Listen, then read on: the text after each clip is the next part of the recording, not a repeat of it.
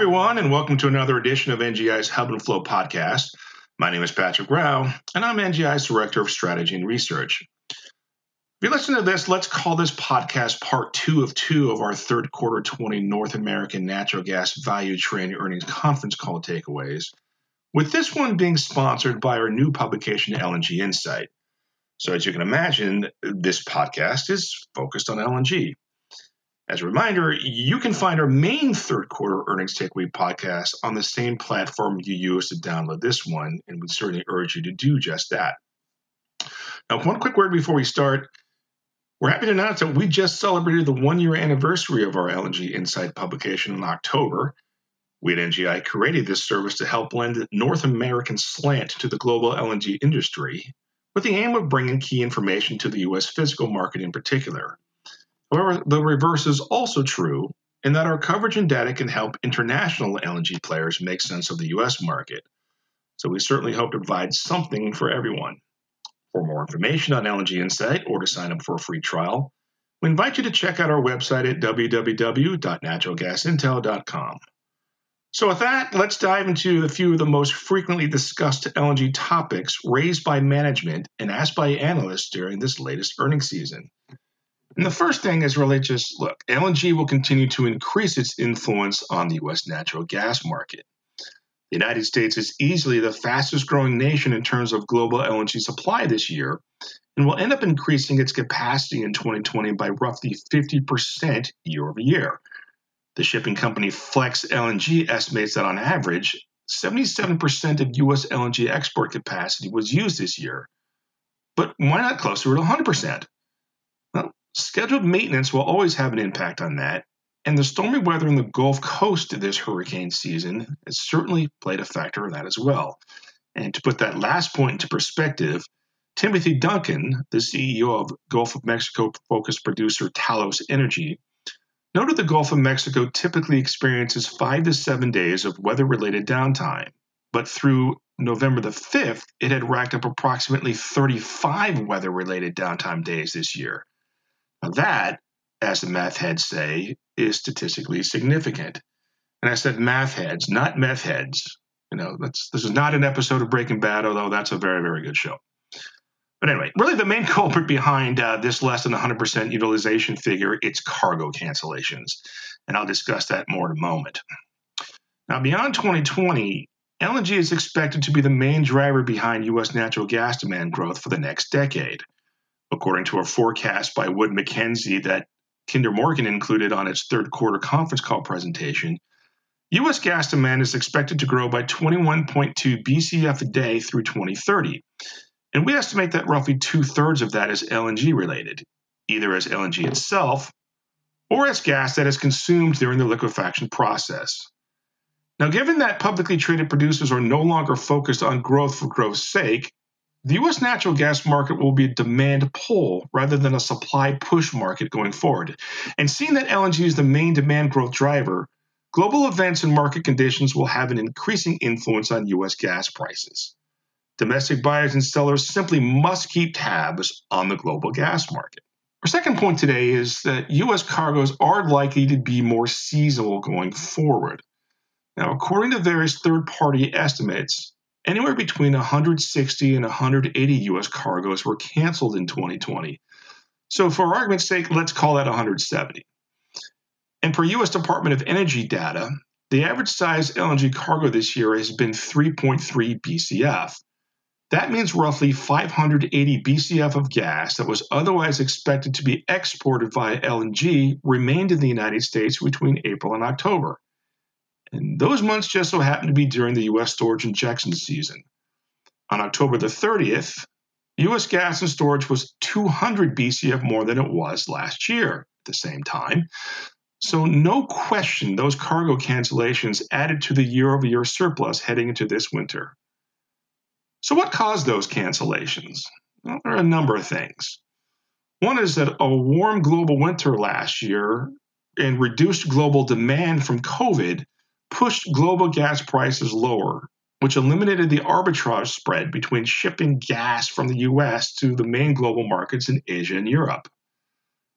A second factor is that the variable costs of producing US natural gas tend to be higher than those in other major LNG producing nations, such as Qatar, Australia, and Russia.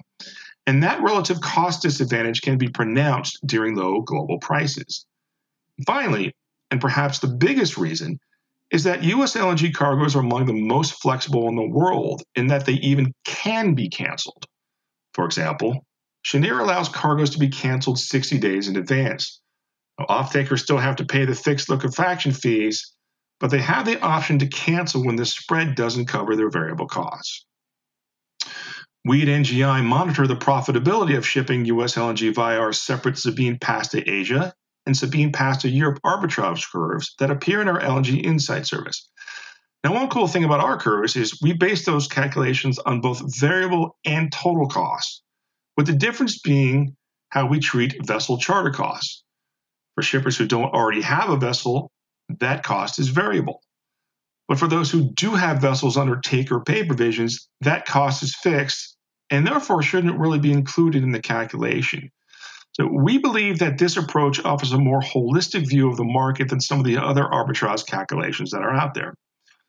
So anyway, both sets of curves are solidly in the black for January. Therefore, we certainly don't expect any US cargo cancellations for that month. In fact, based on current conditions, we believe the arbitrage window is open for all of 2021 right now. But as is the case with all forward curves in all commodity markets, those can and will change over time and therefore need to be monitored very closely. To that end, we note that Flex LNG estimates that there will be 85 U.S. cargo cancellations in 2021, in large part because of expected structural seasonality in the global marketplace.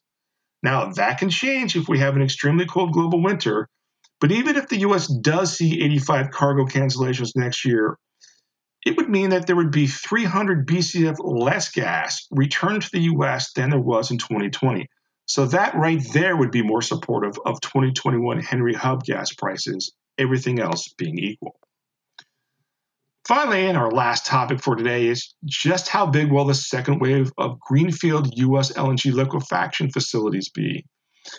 Baker Hughes noted on its third quarter call that the world still needs another 50 to 100 million tons per annum of global liquefaction capacity over the next three to four years. And even longer term, Cheniere believes that number is more like 350 million tons per annum to meet global LNG demand in 2040. Competition for building this capacity will be intense. COVID has pushed many FID decisions into 2021. And in fact, the recently announced positive FID for the 2.4 million tons per annum Energia Costa Azul facility in Mexico, that's the only global project to reach positive FID this calendar year. But make no mistake, a rash of FIDs will be required to meet expected demand growth in the not too distant future. Now, more than a few analysts inquired this quarter about the United States' ability to help fill this gap. And while lots of variables are in play, it appears that any increase in U.S. export capacity may come more from existing facilities than from the proposed new build projects, at least over the short to midterm. For example, Number one, NextDecade recently announced that Engie would no longer pursue capacity at the proposed Rio Grande facility in Brownsville, Texas, because of concerns about purchasing LNG sourced from shale. Europe is leading the global effort to decarbonize, and the French government owns 24% of the company. Perhaps now this is a one off situation, but there are plenty of other existing European based capacity holders at the US facilities. But if this is any indication of overall European sentiment, then it will be that much more difficult for the proposed US new build facilities to gain the contractual support that they need. And by the way, this is all the more ironic given that NextDecade plans to use carbon capture and storage technology to remove up to 90% of the CO2 emission from the liquefaction process. So, you know, if companies are seeing through that, that doesn't necessarily bode well for new build facilities in the Gulf of Mexico. Another development from last week is that Petronet pulled out of their memorandum of understanding to purchase up to 5 million tons per annum as an equity investor in Tellurian's proposed Driftwood terminal, citing the relative abundance of LNG from other sources. A third factor here is there is physical room to add more trains at the existing lower 48 facilities. And Cheniere and Cameron which is Sempra's facility, they have plans to do just that, depending on global interests. Now, those would be brownfield rather than greenfield projects. Finally, Cheniere noted that through the efficiency gains, it's been able to squeeze out the equivalent of another new train of capacity via its existing trains at Sabine Pass in Corpus Christi, with the upside to gain a bit more. Now, look, there's no telling whether the other four existing U.S. terminals and two that are under construction have similar upside, but any extra capacity there can help at least defer the need for some extra new builds, everything else being equal. That's all we have for today. I'd like to remind you that we track these and many other topics that can influence U.S. natural gas prices in our daily LNG Insight publication. For more on that, or to request a free trial, you can go to our website at www.naturalgasintel.com. On behalf of everyone at Natural Gas Intelligence, I'd like to thank you for your time today. And wherever you are, we hope you remain safe. Take care and talk again soon.